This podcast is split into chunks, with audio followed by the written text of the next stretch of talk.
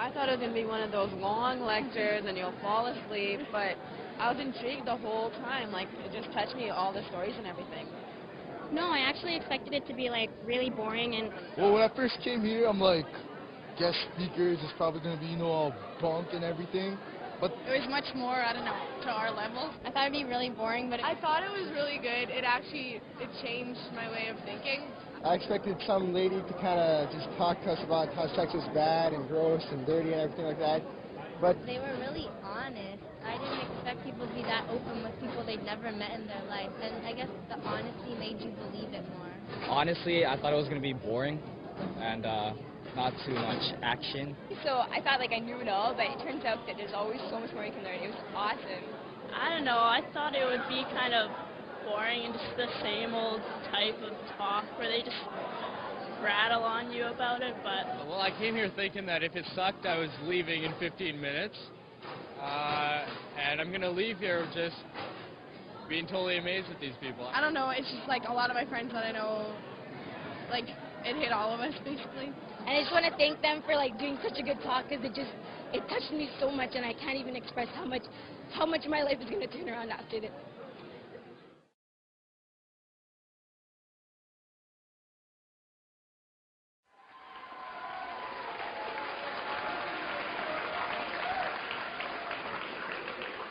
Welcome, everybody, to our talk this morning. Our speakers this morning, Jason Everett and uh, Crystalina Padilla. They come to you from San Diego, California, and I would like you to welcome our guest speakers this morning, Jason and Crystalina. Jason, take it away. Thank you. Thank you, guys. Thank you, guys. Uh, to get started, I need a guy volunteer from the audience. I need a big guy. Big, big. Okay, you're pretty big. Okay, come on down. Yeah, that'll work. Come on down. Give him a hand. Come on up here. There you go. Now, what's your name? Luke. Luke. Good to meet you, Luke. Everybody say hi, Luke. Hi, Luke. Now, uh, now, now, Luke, Luke, do you know what the, uh, the talk is on today? It's on chastity. I'd say it's a sex talk today. So uh, since, Luke, since this is a sex talk, uh, we've got to cover certain issues like how far it's too far to go with a girl on a date, you know, and stuff like that. So what Luke and I are going to do is, is Luke and I, he and I are actually going to show you guys how far is too far to go on a date, okay? Now, now, and in order to do this, I'm going to be the guy, Luke is going to be the girl, okay? Now, now, now, Luke... Luke's not a very pretty girl, but that's okay. That's, that's a good thing. That's a good thing. But, but we can change that. So we'll get Luke prettied up a little bit. So why don't you throw this on? That's, yeah, there you go. That's the front. It's a little, it's a little nappy. You'll be pretty. There you go. That's frightening. Now, now, uh, now I've... Uh, I've actually never dated anyone named, uh, named Luke before, so we're going to give you a name change, and uh, your name is going to be Shanaynay, okay? So, now, Shanaynay and I, we decide to go for a date. So we go for a date at the Grand Canyon, like right here, and I start thinking to myself, well, how far do you think I can get my beloved Shanaynay to the edge of the Grand Canyon without actually throwing him off the Grand Canyon? Him, her, it, whatever, but, uh, sorry, but... There's only one way we can find out how far you can get to that edge, so I've got to pick you up into my arms, okay? All right, so hold on to this. Hold on to me. Now hold on tight. Hold on to me. Give me the mic. Now, now how far, how far can we get to the edge? Can we go further? That's far enough. Okay. All right. Take a seat. Give him a hand. Good job, Luke. Thank you, bud. You know. Now, good man. Now, now, what's the point of that whole deal? The point of that is basically this, that none of us guys would take a girl who we love to a dangerous place and say, well, how close can I get to killing her? You know, usually we don't ask, but when I was in high school, we'd always ask in our relationship, well, how far can you go? I mean, should we do this together? Should we do that together? And in my high school, they'd give us the sex talk, but every time they gave us a sex talk, all it was about was like guilt or fear. It'd be, they'd get up there, and they'd be like, sex is bad, sex is dirty, poo-poo, poo-poo. Or they'd be like, you know, you're going to die, sex is going to kill you, you know. And they'd try to scare the pants off you, or pants back onto you if that be the case. But it was all about fear. They, all they tried to do is scare us. They'd sit you down, and they'd talk to you about gonorrhea, but they never sat us down and said, now here's the difference between love and lust. Here's how you know when you really love a girl, and here's how you know when you're getting used. They never made that stuff clear to us. So I remember I was in high school, I hooked up with this one girl, and we were doing all sorts of stuff, and she stops me. And she's like, Jason, you're not going to leave me like the other guys, are you? And I was like, ah, uh, no. And she's like, oh, you're so sweet. And I was like, okay, all right, anyway, and uh, whatever. And we did different things. Then we came up to that line, and I had to ask myself, okay, you know, should I lose my virginity to this girl? And I thought, well, do I love her? And I thought, well, I've known her. I've known her for three days. And I'm like, this is love. And I could hear in the back of my heart this voice that just said, Jason, this gift is not for her. That gift is for your bride. Please wait for her. And we cooled things down. We went our separate ways. I hooked up with another girl, came right up the line, and then the same voice, Jason, this gift is not for her. That gift is for my bride. Please wait for her. And we cooled things off, and so to this day, I'm still a virgin, and I'm as happy as can be. And most people think that by the time you get in your twenties, like I'm going to die of virginity or something. You know, I'm going to start having like virginity conniption fits or something. You know, like, you know, abstinence is very good. You know, I'm sorry, I get twitches from virginity, you know.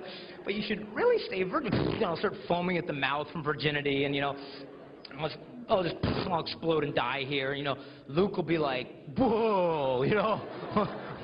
What happened to the sex guy? And you're like, oh, you didn't hear? He was a virgin. That'll kill you. Forget about it. The virginity's not lethal. I was at the airport the other day, and I uh, saw this magazine. I had to, had to pick it up here. It's called Complete Woman Magazine, all right? Just a splendid periodical. Oh, subscriber, okay. Uh, and uh, and so this, this guy's in here. They're talking about sex. And this guy says, quote, he said, sex is extremely important to me. When I'm in a relationship, it's essential. In fact, a year ago, I felt compelled to break up with a woman I really loved because we didn't have sex enough. The lack of sex nearly killed me. Hmm. So apparently he's rushed to the hospital for lack of sex or something. But this is what we're basically told, that if you're not having sex, something's wrong with you. Maybe you're dropped on your head as a baby or something. But then they say, but if you have had sex, it's too late for you anyway. We hear this constantly. And I know some of you are virgins, and I know some of you are not virgins. And frankly, I don't care what happened last weekend, last month, last year. I mean, it's in the past, and I mean, I care, but it's, it, what's happened has happened. For those of you who are virgins, I say good for you, because people who get married as virgins have a divorce rate that's sixty to seventy percent lower than those who won't wait for marriage.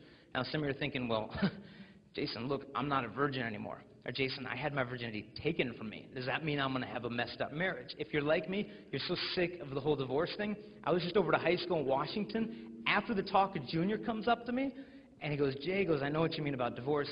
He said, Jason, my dad is on his ninth marriage. High school junior had seen his dad get eight divorces. Now in L A, I live in San Diego, up the coast in L A, there are jewelry stores in L A where you can rent wedding rings. You don't have to buy them anymore, because I know you're just going to dump your wife. You might as well save some money in the whole exchange. I found that out because I had to go shopping recently, because Crystalina and I got engaged a couple months back, which is a pretty cool deal, so thank you very much. So, but, uh, you know, we're, but we're also sick of the whole divorce thing. So it starts to make a bit of sense. But what about everything that comes before sex? Can you do this on date? Can you do that? Easiest way to figure it out is this. We're at this high school in Chicago. At the end of the talk, we did a Q and A. Guy raised his hand. And he goes, okay, Jason. He says, your talk was fun. He said, but can we get specific? I said, well, sure. And he goes, well, I want to know exactly how far I can go with my girlfriend. I said, well, that's a good question. What do you want to do with her? And he was like, uh-oh. I said, yeah, okay. I said, well, we're not in third grade. We can be specific, mature. What do you want to do? And he's like, cool. He's like, can we do this and this and this and this and this? And he goes through this list of sexual favors. And I said, well, okay, well, slow down. Pick one, pick one. And he's like, um, okay. He goes, I got it. He goes, oral sex, can we do that on a date? And I said, well, I'm going to have you answer your own question. And he's like, oh, good. And I said, well, you know, I said, you know, do you want to get married one day? And he's like, yeah, I'm going to get married one day. I said, that's cool. So I said, so if you're going to get married one day, I said, that means that your future wife, your future bride, she's out there somewhere right now, isn't she? And for the first time in his seventeen-year life, he thought about his future wife. And he said, yeah, she's out there, cool, cool. And I said, but let's say she doesn't live here in Chicago. Let's say she lives where I live in San Diego. School's just getting out right now, so she's coming home from class with her boyfriend, who's a guy that you are never going to meet. And he's got his arm around your future bride. And he's saying, mm-mm, baby girl, I love you so much. I'm always going to be here for you. Your eyes are so beautiful. And she's like, oh, you're so sweet. And he walks her home, and he sits her down on his couch, and he's like, hey, baby girl, you feeling fine? Because you looking fine, mm-hmm, you know. She's like, huh? Stop, stop, stop. And I said to the guy, I was like, dude, I go, you know what's going on on that couch, don't you? And he was like, yeah. And I go, that guy? I said, that guy, he's emotionally manipulating your future bride and giving him oral sex, trying to make her think that if she gives him that, he'll like her more when he's just using her more. I go, does that bug you? And the guy was like, ooh, uh, gross. Um, no, I don't care.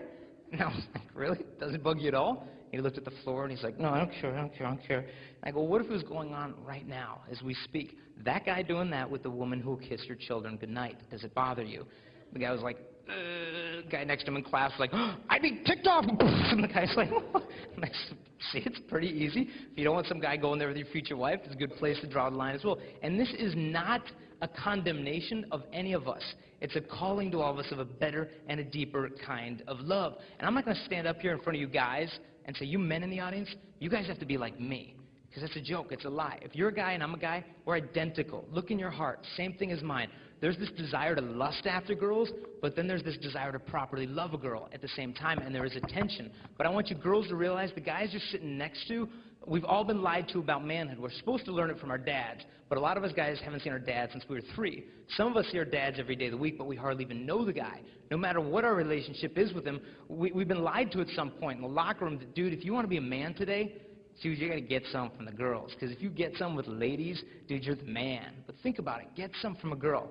Getting some sounds like a couple of, like, seventh graders, and they sneak into a convenience store and they shoplift, like, Jolly Rancher candies, you know, and they're like, you know, and then they then, like, run into the parking lot, they're like, you know, they run funny because they're all disproportioned because of puberty. They're like, you know, their feet are too big and their knuckles drag. And then, you know, they get into the parking lot, and then they hide behind a dumpster, and they pull the candy out, and they're like, I got a red one and a grape one. Whoop, a grape one. D-d- did you get some? Did you get some? And you notice the same mentality. Dude, did you get some with that chick? Dude, you sexually conquered that girl? Because if you emptied her of her innocence, you robbed her of purity. Dude, you're the man because you emptied the girl. And we know that this is totally missing the point of manhood. I don't get my manhood by emptying a girl. I get my manhood by denying myself for love of a girl. But how is a guy supposed to sacrifice himself for a girl? Well, to be honest, the reason, honestly, why I always confuse love with lust in high school is because the influence in my life back then of the pornography. And the thing is, is that when the teenage girls find out that teenage guys struggle with the pornography, it's not that the girls are all mad at us. They just feel sorry for us that we can't relate to women in a more interesting way. Because as a guy, the pornography as a guy is the perfect way for a guy to shoot his future marriage in the head. Because it trains me that girls, they're things to be used for my kicks. She's got to be constantly sexually available, physically flawless, and when you get done bored lusting after, you go to the next fantasy, and it's no big deal at all because you can judge the value of a woman by how much lust she generates in me. And we would laugh it off. And I'm sure there's some guys in the audience and in their heads right now, they're thinking, dude, whatever, I got some porn on the internet, and I got some Maxim Magazine, it's not a problem, I'm not getting anyone pregnant. And while he laughingly tries to think it's not a problem, almost desperately try to convince himself, what happens to a young guy is he gets emasculated. Emasculation means that when a young man is robbed of the ability to be masculine. And pornography flips that backwards, so we men learn to sacrifice and empty the girls for the sake of ourselves, and we miss the whole point of manhood. And in high school, we would totally laugh it off. We're like, dude, who cares? I'm not getting anyone pregnant. It's all good. It's not, I'm not killing it. I'm not hurting anyone. We'd have no clue what we were looking at. You know, Pamela Anderson, the big supermodel for, uh, you know, out in Los Angeles, you know when she first posed for Playboy? The limo drove her to the pornographic studios. They did all her makeup up. She disrobed, and she started crying. She finally pulled herself together, they redid the makeup around her eyes, and they took the nude photos. that when you're looking at porn, you're not looking into some naked body, you're looking at the corpse of a woman's heart. But we would laugh it off, saying, dude, I'm not hurting anyone. We don't realize how much we're hurting ourselves. You know, Maxim Magazine, it's a new smutty magazine they have for guys. You know, Maxim Magazine has paid computer companies up to twenty thousand bucks a pop to generate fake cover models. I'm not saying she's airbrushed. Her legs are fake. Her face is fake. Her breast is fake. The whole bo- woman is completely computer-generated.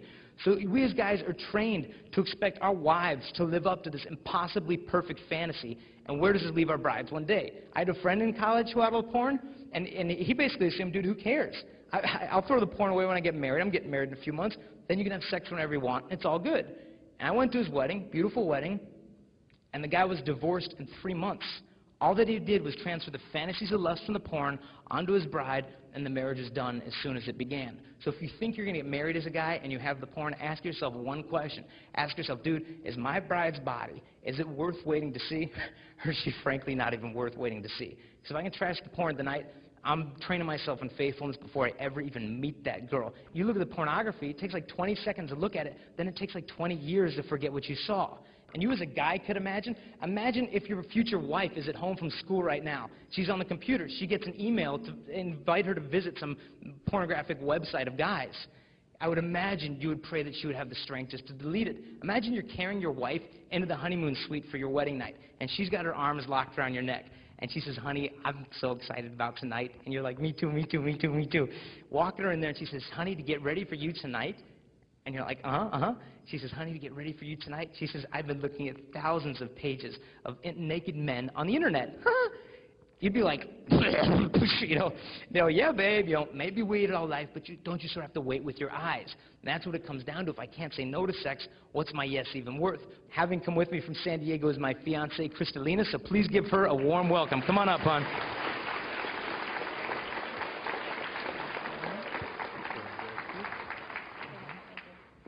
Good morning, everyone. Okay, now, I'm coming from a completely different angle than Jason here.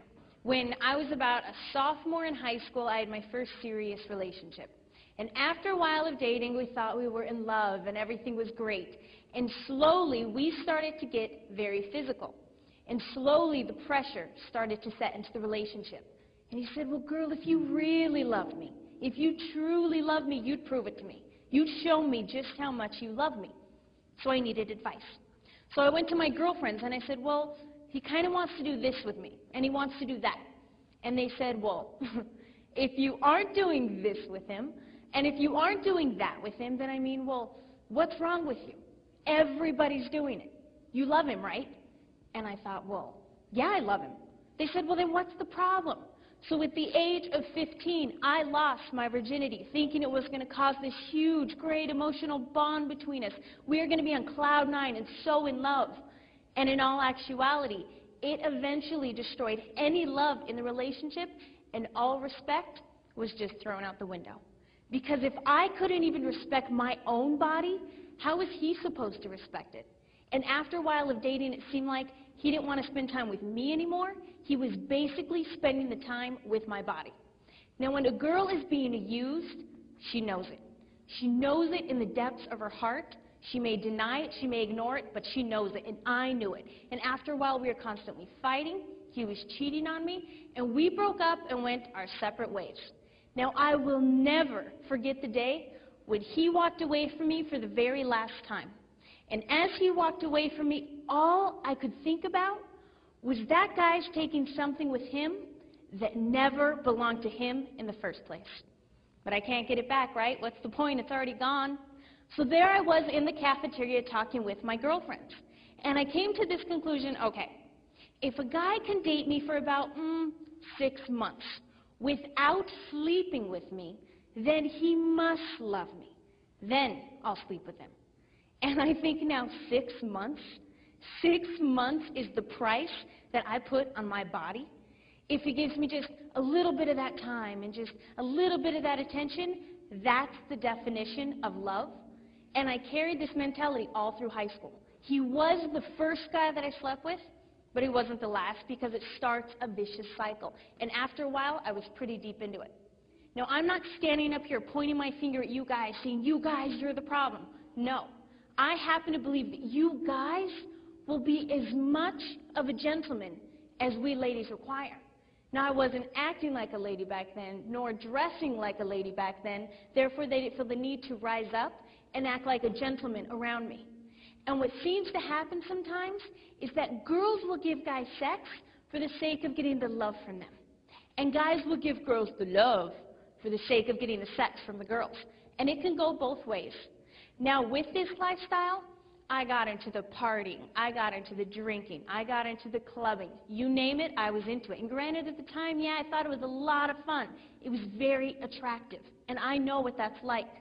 But I also know what it's like to wake up the next day when that party's over, when those friends are gone, and when I was there by myself. And I remember waking up thinking, I can't believe I did that last night. I hope I don't have to see his face in the hallway at school on Monday. What if he tells everybody what we did last night? What if I'm pregnant? What am I going to tell my mom? What if I have a d disease now? What am I going to do? All of these things constantly going through my head. And the night before, my friends would always say to me, oh, it's all fun and games. Don't worry about it. It's not a big deal. But I can promise you and stand up here today and say, the next morning, the fun and games was over. And I woke up hating myself, and I woke up with nothing but disgust and regret. And I knew deep in my heart it wasn't worth it. There was a girl that came up to me after one of our talks, and she said, you know, during the talk I was thinking, all the hooking up with guys, all the going to parties, doing this and that. She goes, I realized I was just a prostitute who wasn't getting paid. And it hit her. It hit her hard. Now, after a while of living this lifestyle, my mother had an idea what was going on in my life. Most parents have an idea what's going on in your life. As much as I thought I was fooling my mother, I was really fooling myself. And she came up to me one day and she said, Crystalina, there's a talk on relationships this weekend, and you're going to it. I said, a sex talk. Are you kidding me? I'm not going to go listen to some dork talk about sex. Thanks, but no thanks. She said, no, you're going. I don't care if you like it or not. And I thought, fine, okay. I'll go to her little talk, I'll sit in the very back of the room for fifteen minutes, and I'm out of there. I have a party to go to, I have friends to see, I don't have time. And in that fifteen minutes that I sat there, my life was changed.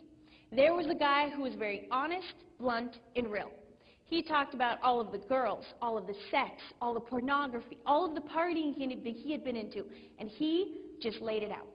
And I felt like that guy, he had grabbed my hand out of the audience, and he walked through my life. Like he could see the things I was most ashamed of and hiding, and I thought, well, what's the difference?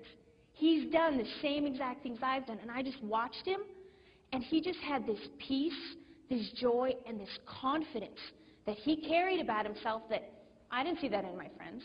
I didn't see that in the places I went to, and I definitely didn't see that in the guys I was dating, and I wanted it.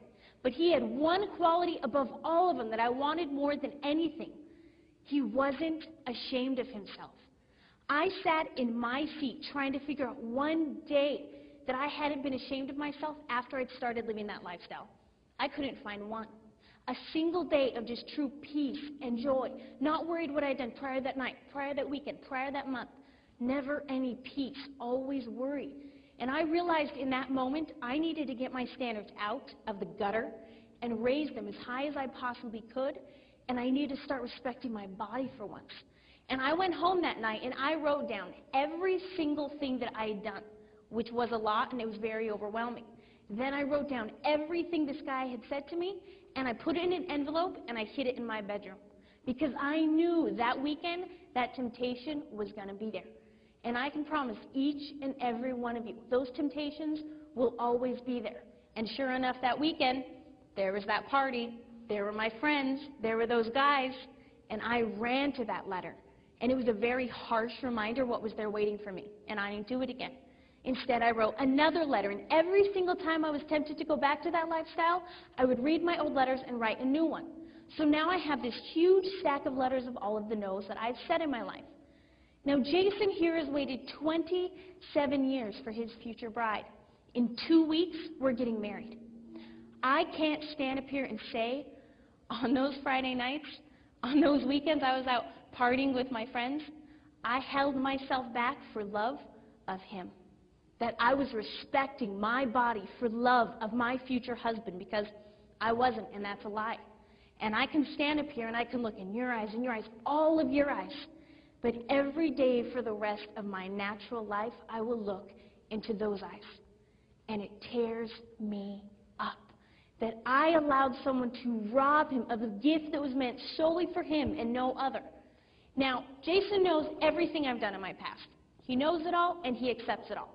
But he loves me for the person that I've become, and that's what matters most.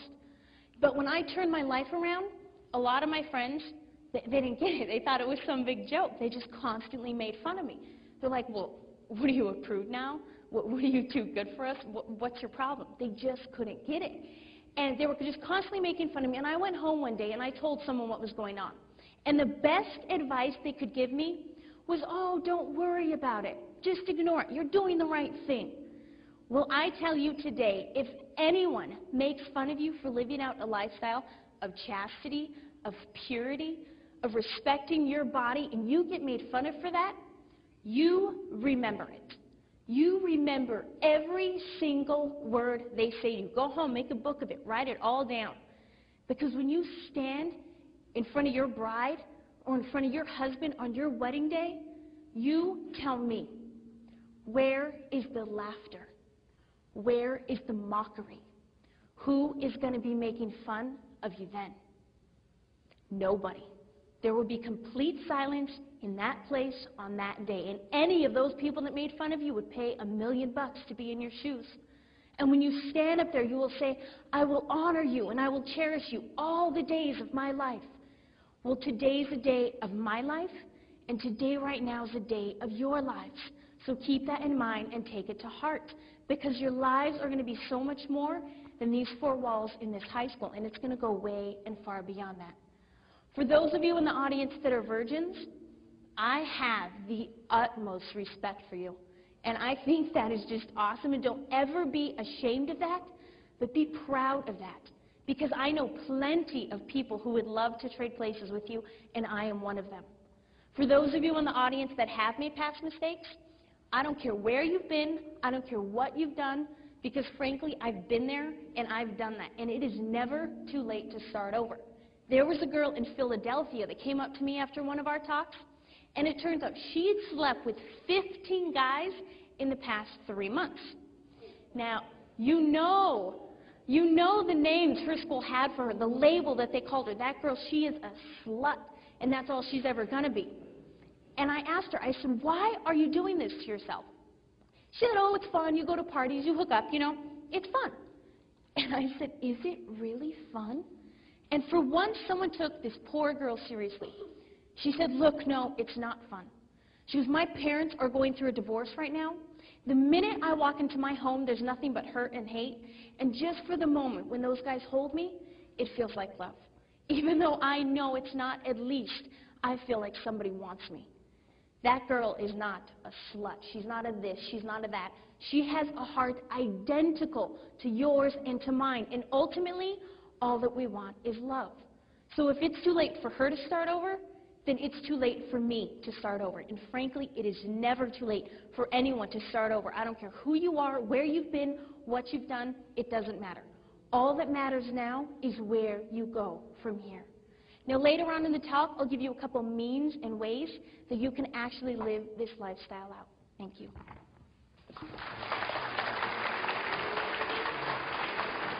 Now, now,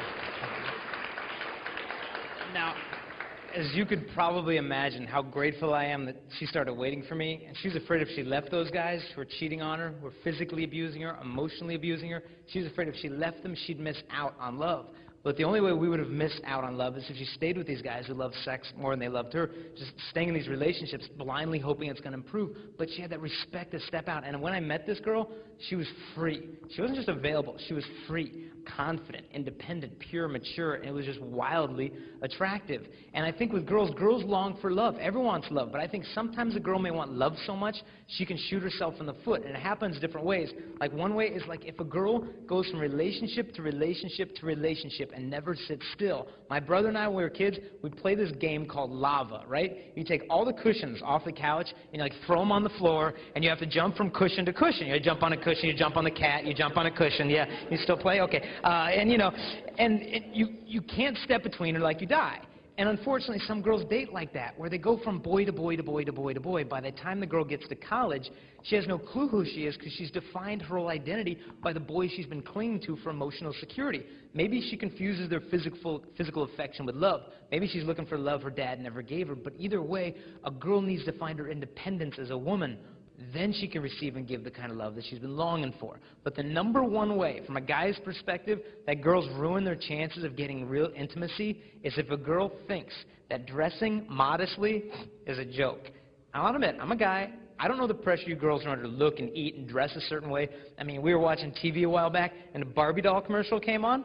So I was like, dude, I have to get that Barbie. So I went to the store and got the Barbie. Shut up. Yeah, I've got issues. No, this is, this is, I don't remember her name. It was like Botox, collagen, silicone Barbie or something. But, um, you know, girls are told from the ages of like three and up, you know, behold womanhood. You know, you too can be a woman, okay? Just eat three croutons a day, all right? You, you dress like a collection of body parts, and girl, you're going to find love. And so what, it, what does every beer commercial, every billboard basically tell women about their bodies? It basically tells girls like, you know, you, you know, you're too fat. You know, you, you're too skinny. You know, you, you're too fat and too skinny. You're a real piece of work.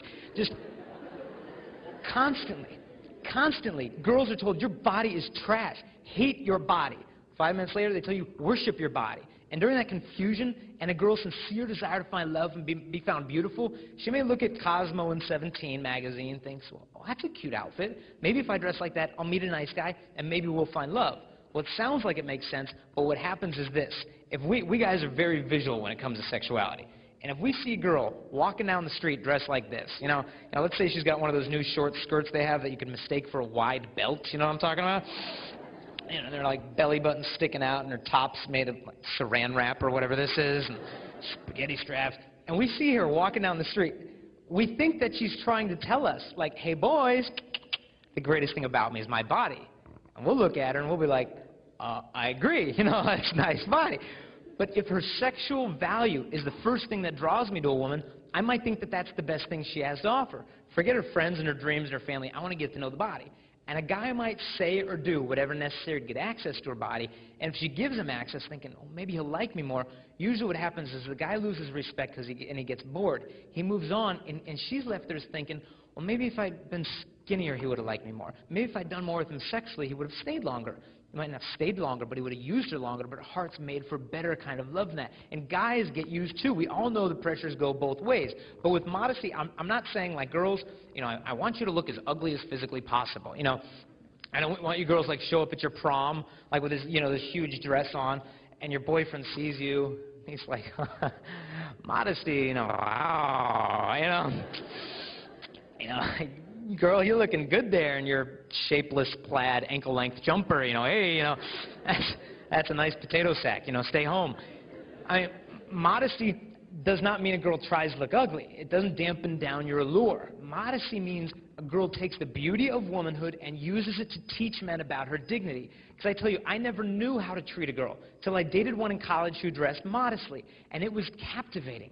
Because you could take her seriously as a woman, because she wasn't trying to constantly make boys gawk her body so she'd feel secure. And she had a good figure. She could have dressed like, hey, boys, check it out. But the way she dressed said, like, hey, boys, frankly, I'm worth waiting to see. And under that humility was something radiant you could not get bored with, because that girl had that deeper reverence for herself. By the way a girl dresses, by the way a girl dances, you can tell if she wants you to treat her like a gentleman or not. And as Crystalina said, a guy will be as much of a gentleman as a woman requires. And I'll grant you girls, you have the power to turn a guy's head, but you also have the power to turn a guy's heart. All the belly button shirts that are out there, I beg you from, as a guy, not to wear the belly button shirts, because a guy's belly button is very different than a girl's belly button, okay? Like, a guy's belly button, for one, it's not that exciting. I mean, there's probably lint coming out, you know? Just being honest, you know, we're, we're, we're in Oakland, and I said that at a high school. I'm like, there's probably lint coming out. I look over, there's a freshman girl over here, and she's like, I'm like, you're checking for lint, aren't you? And she's like, ah! You know, she was... She was mortified. It's pretty funny. But The girl's belly is different because that, that area is the womb, and it is, is priceless. It's a treasure. It's a mystery. So you veil what demands the reverence. On our wedding day, she's going to have a veil because she's dirty. No, but she, I'm not going to lift the veil and be like, I promised to, you know, it's dirty. You veil the bride because she's priceless. And like, and all the belly button shirts, if, girls, if you want a guy to think you're special, that you're intelligent, that you're worth respecting, showing us your belly button won't help, because we guys are so visual. And I'll grant you, girls, you know, it's so hard as a guy to, to be pure nowadays with our thoughts. We need your help. Guys don't like to ask for help. You ever drive with a guy who's, like, lost? I mean, he'll drive to, to South America before he finds the convenience store because he doesn't, he, it's, a, it's a pride thing. Likewise with purity, but we have to back down. We just say, girls, we need your help on this. It is so hard for us to stay pure. And girls, I know when you go to the stores, it's probably hard to find pure outfits. I know two girls in Arizona, I just read this in the newspaper. They show up at the department store to get their prom dress this spring. They show up, and they, they were just couldn't find anything. So they went home all frustrated, and they wrote a letter to the department store. And they had one thousand four hundred of their friends sign it. All teenage girls signed this petition.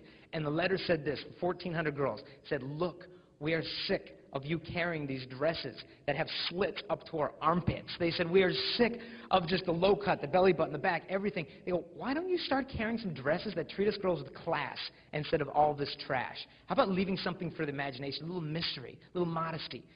fourteen hundred girls signed it. They submitted it to the department store, and the manager called back the girls and said, hi, this is Mister So-and-so from the department store. He said, uh, if you girls are interested, we'd like to hire you as the fashion consultants for teenage design for our department store, so you're in charge of all the fashions that come in.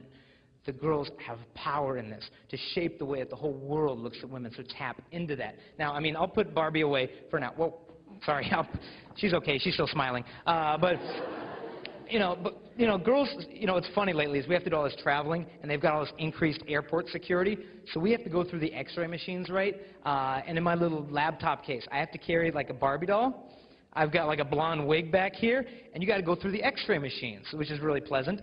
And we were going through Chicago. There's this guy sitting there. I'll go through the x-ray. I put the bag on it. Starts to get sucked through. Here's the guy behind the x-ray. He's like, you know, eh, eh, eh. And he's like, huh? And he pauses it. His friend's over here doing a little wand x-ray, and he's like, hey, come here. And his friend's like, wait, wait, wait, wait, wait. Comes over, he's like, check it out. He's like, tink, tink, tink. His friend's like, I'm like, okay, back to security. You know, and they press play, comes out, and I'm like, just give me my bag. And I give my Barbie, and I go to grab it, and they're both staring at me. What do you say to them? Do you say, oh, the Barbie, the wig? Yeah, I need that for work. What kind of work do you do, you freak? You know, but they let me on the plane, so that was cool. But girls say, well, Jason, if I can't dress sexy, how am I going to make a guy like me? I mean, can I, can I flirt with boys? And I think it depends what you mean by flirt, because it means different stuff. Like, for me, when I was in second grade, if I liked a girl, I'd throw a rock at her. You know, it's just, you know, she's hot, you know, poof, you know. I'm making progress, her welts are going down. But then girls do it different. Like, all y'all girls in here flirted like this in the fourth grade. Don't even tell me you didn't. You'd see a cute guy, and you'd be like, oh, he's so cute. And you get with your friends, like, oh, he's so cute, what should we do? And your friend's like, oh, I know. Let's give him a note. Oh, that's good, a note, yes.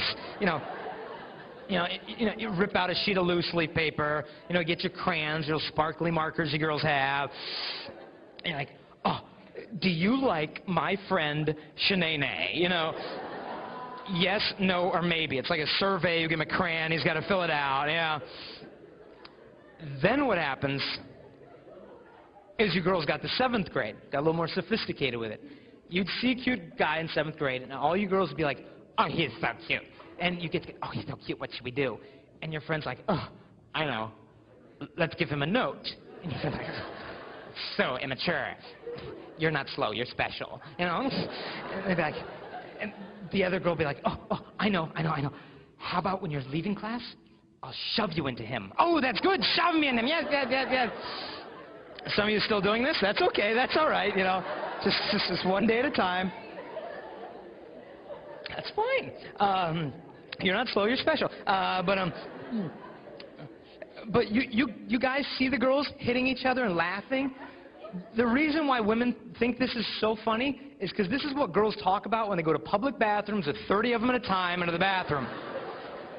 They have couches in there. They, I mean, they've got like drawing boards. You shove them into this locker, all come around the back. Eh. Then what happens is a girl gets to high school. Culture basically tells girls, first day of high school, girls, look, you've got something the guys like. Better than notes, better than getting shoved into. You've got your body. You can give it to a guy. Guys will like you more. So the girl begins with this mentality. Okay, let me get this straight. Hooking up and making out with different guys at the party, that's not a big deal. Then she thinks, well, doing this with a guy, it's not a big deal. Doing that with a guy, it's not a big deal. But so long as I technically stay a virgin, I'm being good. Because oh, those girls at school are so much worse than I am, so I'm, I'm still being good, and that's not a big deal. And by the time it's said and done, this girl convinces herself that the priceless gift of her body, it's not a big deal. Something starts to die in the girl. I read about this guy, I think he lived in Texas. This dude was sleeping and his dog started barking. Comes to the backyard and the dog is there barking at a bush in the backyard. And the guy's like, well, that's, that's, uh, that would be a bush. That's brilliant. Shut up. Go to bed. You know, sleep. Dog starts barking at the bush again. Fifteen minutes later, guy gets up. He's all mad. Brought a stick with him into the backyard. Says, come here, pooch. Smack. And the guy actually beats the dog into submission to shut it up from barking at the bush. Went back to sleep.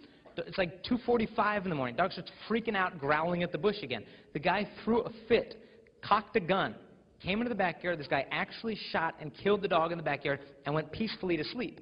Then what happened is the robber who was hiding in the bushes got out of the bushes, walked over the body of the dead dog, came inside this guy's house, apparently killed him in his sleep, and robbed everything that he owned. And that dog is our conscience. And I've said to my conscience, dude, shut up. Don't remind me I shouldn't be doing this with this girl. Dude, shut up. Don't remind me I shouldn't be looking at this. Dude, shut up. And then I kill a voice, do it anyway for the sake of excitement, and I think I'm free. I'm not doing what my parents want. I'm free. And then I think, dude, if I'm so free, why am I so empty afterwards all the time? This is freedom. And it can lead to like a death in a girl that says, Jason, Jason, you've got cute little stories, but look, Jason, you don't get it. Jason, look, I'm not a virgin. Or Jason, I had my virginity taken from me. Or Jason, something bad happened to me when I was a little girl. And what good guy like you're all talking about, as if I really know any, would want a girl like me that's done all the stuff that I've done? Jason, I am damaged goods. It is too late. Once it is gone, it is gone. I am basically unlovable. And the girl just thinks it is simply too late. Well, I will tell you the greatest example of womanhood and purity in my life is a friend of mine back home who slept with more men than I can count, and one day she said, I am tired of this. This girl's life has done a one eighty. She settled down, married to a friend of mine that raised the most beautiful family, and I totally look up to this girl. She started over. Crystalina started over. I've started over. Now we're getting married in eleven and a half days, not that anyone's counting, uh, but with... With our wedding coming up, we're setting the foundation for our love together. We're doing different things. Like, number one, there's, there's no way that we're going to live together before we get married. You know, shack up and cohabitate. You know, some couples live together, they play house for a little while, test drive each other, then they get married. You ever check out what, what their divorce rate is in marriage for couples who cohabitate then marry? They have a divorce rate of eighty percent. Eight out of ten of them get divorced because they don't know what makes love work. They think you can just test drive each other. So we're not going to shack up. Number two, no way are we going to sleep together before our wedding night. If I had sex with Crystalina tonight, I would be lying to her. My body would be saying, I give myself totally to you. I belong completely to you. Everything that I'm giving is yours. But it'd be a lie. I don't belong to her. I'm not her husband. Even if my intentions were good, the embrace would be a lie. A movie came out a while back called Vanilla Sky, and in it, Tom Cruise sleeps with this girl, and after they have sex, she says to him, she says, your body is making promises to me, even if you won't.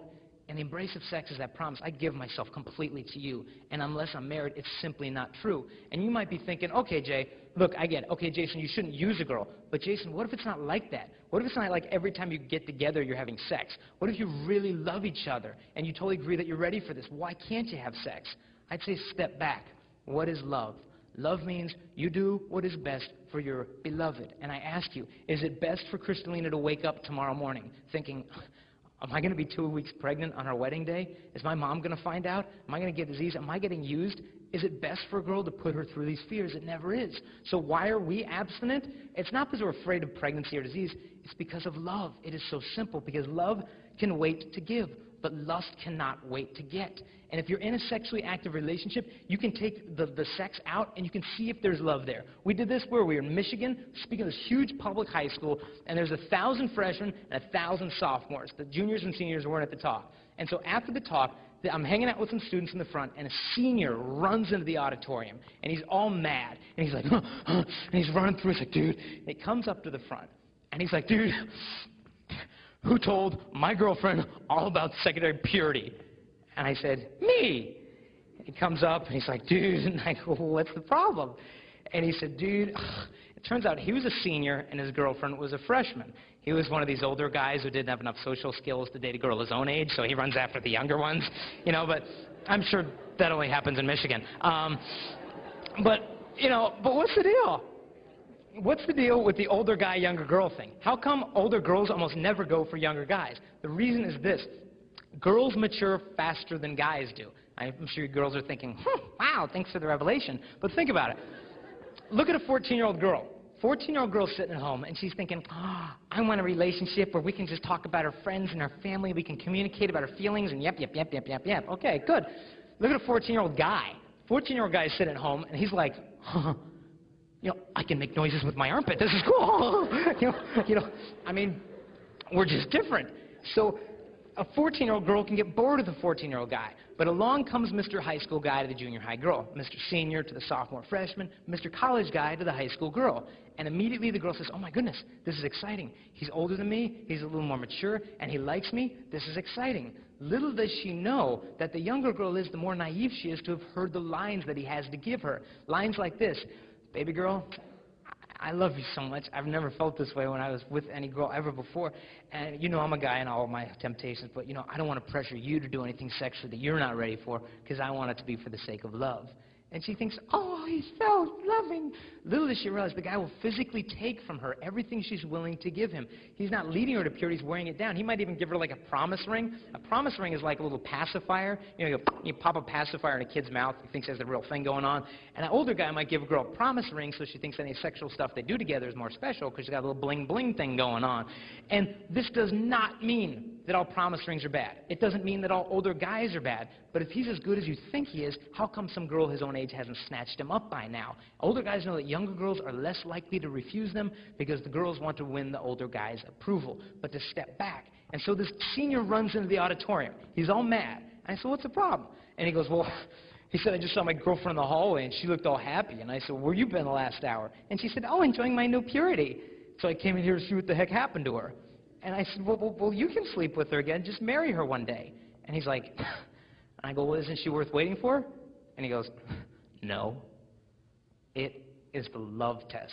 And only when love is put to the test can its value be seen. So have the courage to apply it. How can you actually live this life lifestyle out? A couple of things.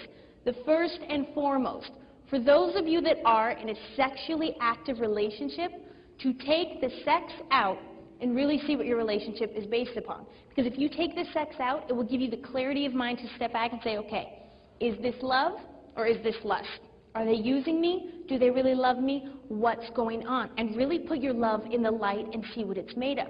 Because if you take the sex out and you end up fighting and arguing, you end up breaking up, you're probably better off without that person to begin with. But if you guys end up staying together, what peace of mind knowing that that person is in it for you and not what you're giving them? That they love you as a person and not what you're doing with them. That is peace of mind right there. So to have the guts and courage to take it out and see what it's made of. The second thing, right now Jason and I, we're training ourselves in faithfulness. Chastity trains you in that faithfulness. Because one day when we're married, I'm just going to be nine months pregnant, ready to go, and Jason is going to be at work. And he might have some cute little hot secretary now. Do you think the same temptations won't be there just because he has a ring on his finger? Of course not. They're still going to be there. But the thing is, he's trained himself in faithfulness now, so within marriage, he can be all the more faithful to me. So to train yourselves in faithfulness. And I know a lot of you are dating right now, and realize most of you right now is dating someone else's future spouse.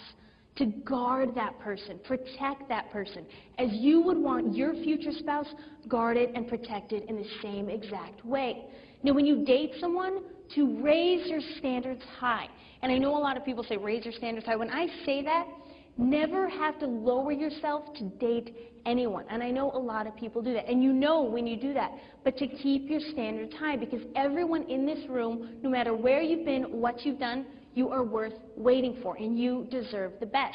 And if that person doesn't want to wait for you, they're always pressing you this or that, frankly, they're not, they don't, they're not worth you, and you deserve better than that. So to set your standards high.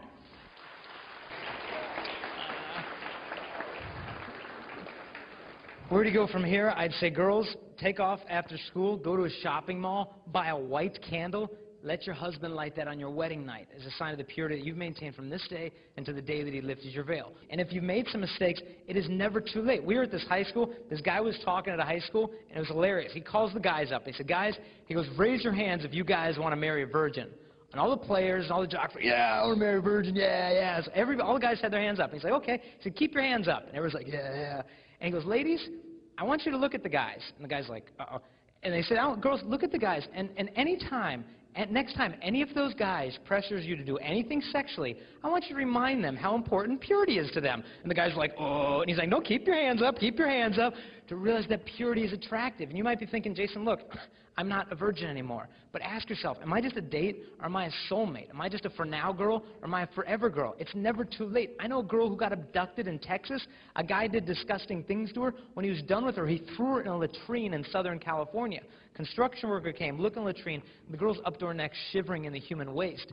And they looked down there and said, my God, who could do this to a little girl? They lower a guy, a fireman, in there to pull her out. She sees him coming down. She was scared to death. Started to take the human waste, throwing it at the guy. She said, just don't touch me. Just leave me here. She'd been so hurt, she didn't know who to trust, and she wanted to literally live in the sewer. And some of us have been so hurt, maybe through sexual mistakes, that we think it is just too late. Just leave me here. But I stick my hands out and I say, girl, it is never too late. You still deserve the real kind of love. So, girl, get up. Guys, where do you go from here? Guys, I would say, I, I did a poll of fourteen hundred girls at a high school. And I, I had them vote on how many of them thought if a guy practiced chastity in high school that that would be undeniably attractive.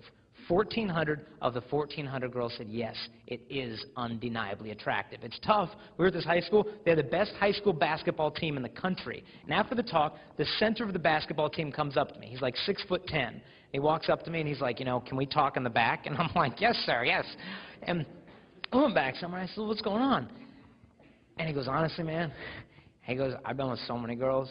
He goes, I've done so much stuff. And he goes, I knew every time I was killing her, but she wanted it. I wanted it. Half the time you're drunk, so you can just blame it on the beer. But he goes, dude, how do you start over when you've been where I've been? He goes, how do you, how do you, I want to learn faithfulness before I meet my wife. I don't want to give her all my memories, diseases, baggage. He goes, I want to give her a clean heart. How do you get that when you've been where I've been?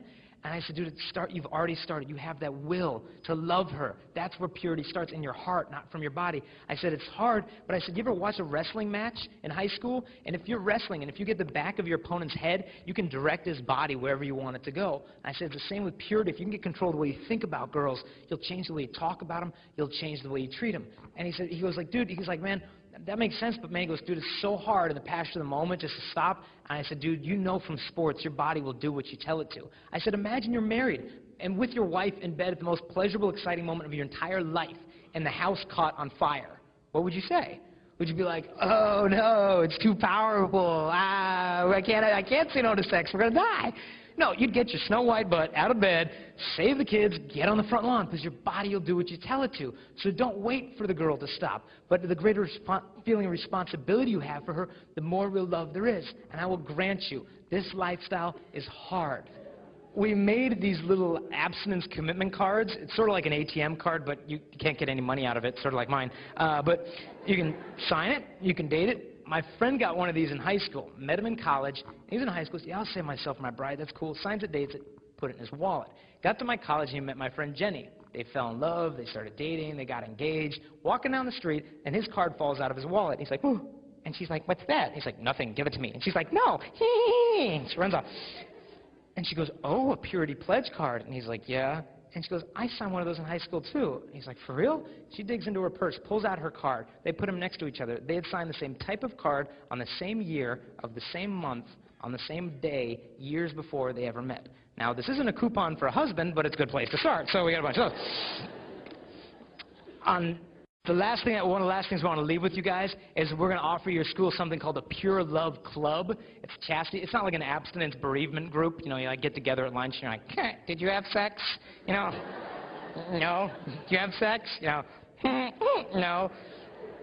Let's hug. You know, it's, this is basically, we're raising up an army around the country of people who are spreading this message through their schools. And if you're watching the video, you can go to our website and find the guidelines for the club there. Questions and all the materials and stuff that we gave out are going to be there on that website also. Now, we've been able to explain certain things today.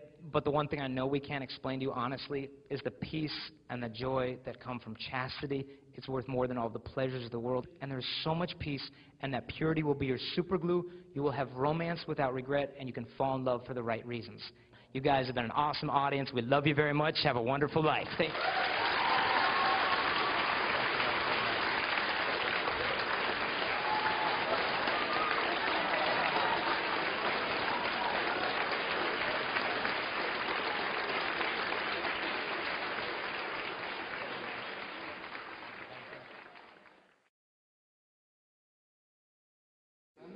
Hi, Jason. Take you, Crystalina. Take you, Crystalina. To be my wife. To be my wife. I promise to be true to you. I promise to be true to you. In good times. In good times. And in bad. And in bad. In sickness. In sickness. And in health. And in health. I will love you. I will love you. And honor you. Honor you. All the days of my life. All the days of my life. And you repeat after me, Crystalina. I, Crystalina. I, Crystalina. Take you, Jason. Take you, Jason. To be my husband. To be my husband. I promise to be true to you. I promise to be true to you. In good times. In good times. And in bad. And in bad. In sickness. In sickness and in health. And in health. I will love you. I will love you. And honor you. And honor you. All the days of my life. All the days of my life. Wind it up. Come on, Crystalina, grab that whole game.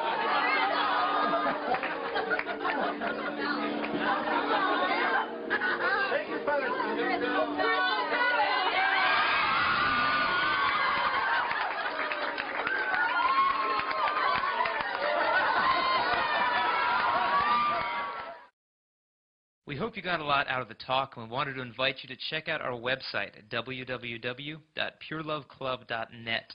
If you have questions about any of the statistics I provided during the talk, the